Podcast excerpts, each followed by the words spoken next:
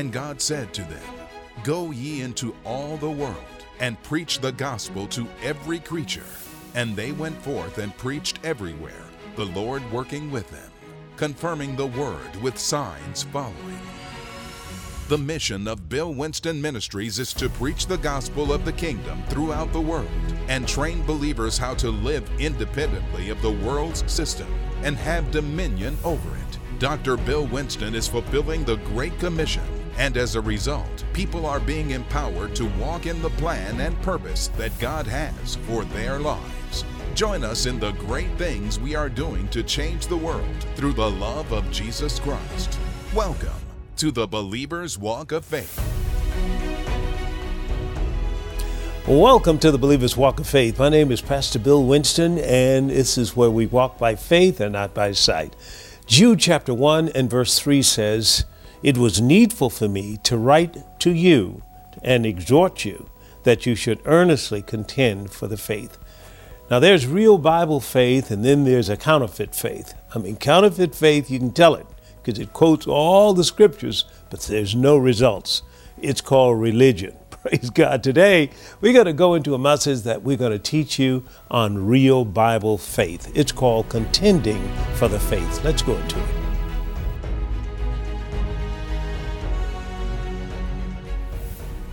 He says here. Let's start at Jude in verse 3. And he says, Beloved, when I gave all diligence to write unto you of the common salvation, it was needful for me to write unto you and exhort you that ye should earnestly contend for the faith which once was once delivered unto the saints. Now, we, what we did is we put that up there in the New Living Translation, please. New Living Translation. And he said, Dear friends, I have been eagerly planning to write to you about the salvation we all share, but now I find that I must write about something else. Urging you to defend the faith that God has entrusted once for all time to his holy people. So he wants us to defend the faith Amen. to defend the faith. Amen. I mean, you can just start where you are, just, you know, say blessing over your food. Know, don't be ashamed of it. And uh, so, this defense of the faith, the defense of the gospel, is very, very important. And so, we did some things last night and talked about faith. And one of the things that we said is that that faith is the way every believer should live. Let's let's go over to uh, Luke's Gospel, chapter 18, please. Luke's Gospel, chapter 18. And Luke chapter 18, he said in verse 8, he said, I'll tell you that he will avenge them speedily. Nevertheless, when the Son of Man cometh, shall he find faith on the earth. Put it up there in the NIV, let's, I mean the uh, New Living, and see what it says also. He says, I tell you, he would, ju- he would grant justice to them quickly. But when the Son of Man returns, how many will he find on the earth who have faith? I'm going to raise my hand. I said, I'm going to raise my hand because he's going to find me. He's going to find faith in my house and around me. So, um, this idea of faith and how faith is and how faith works is so, so very important. So, make sure for the ministers that you're teaching your people faith and how to operate by faith. All right, now I have ways to go here, but I'm going to do it as quickly as I can. All right, Hebrews 11 1. So faith is a substance of things hoped for and the evidence of things not seen. The Bible also says in Romans, Romans chapter 1, let's start at verse 16. He says, or 17, pardon me. He says, For therein is the righteousness of God revealed from faith to faith, as it is written, the just shall live how? By faith.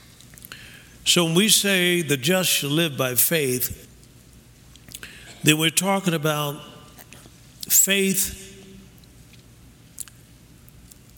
Faith is the way that you and I are to address or to well, let me let me let me let me get my thoughts together. Living by faith has to do with living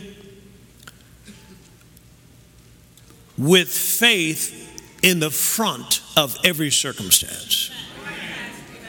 Living by faith. That we have to operate by faith all the time. And um, what I said yesterday, well, I don't know what I said yesterday. I said a bunch of stuff yesterday, and I'm not going to try to go back through that. But faith is the way we do things. And without it, you cannot please who? You cannot please God. Bible says he's a rewarder of those that diligently seek him. So God expects us to live by faith. Real faith is not subject to time.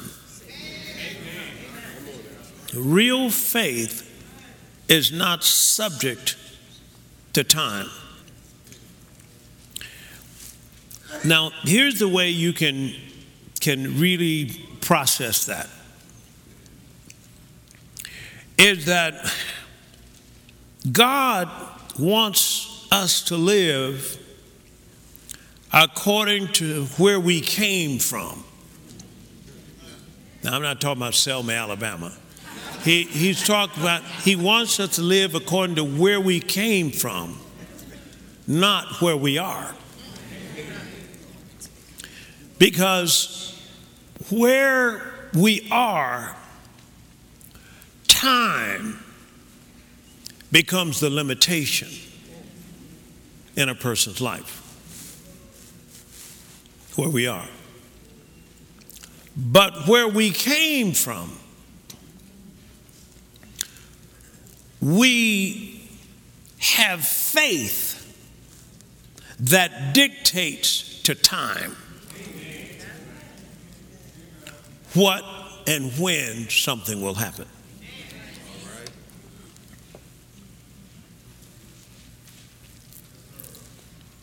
Faith is a dominant force given to mankind to rule over time.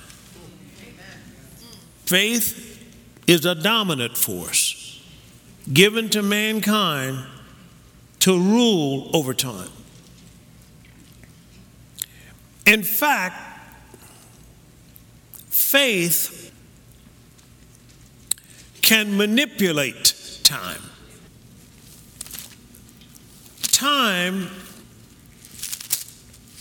was given in the earth as God created things in the earth. In verse 14 of Genesis chapter 1, and God said, Let there be light in the firmament of the heavens uh, to divide the day and the night, and let them be for a sign and for seasons and for days and for years. Now, this is when God put time in the earth.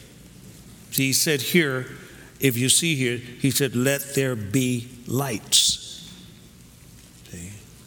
And he's saying there's a, there's a sun that the earth rotates around, and there's a moon that goes around the earth. So he's putting sun for the day and moon for the night, but he's giving you seasons. All right? Now, he says over in Psalms chapter 8, he says, and I'll start reading here just at verse 3. And he says,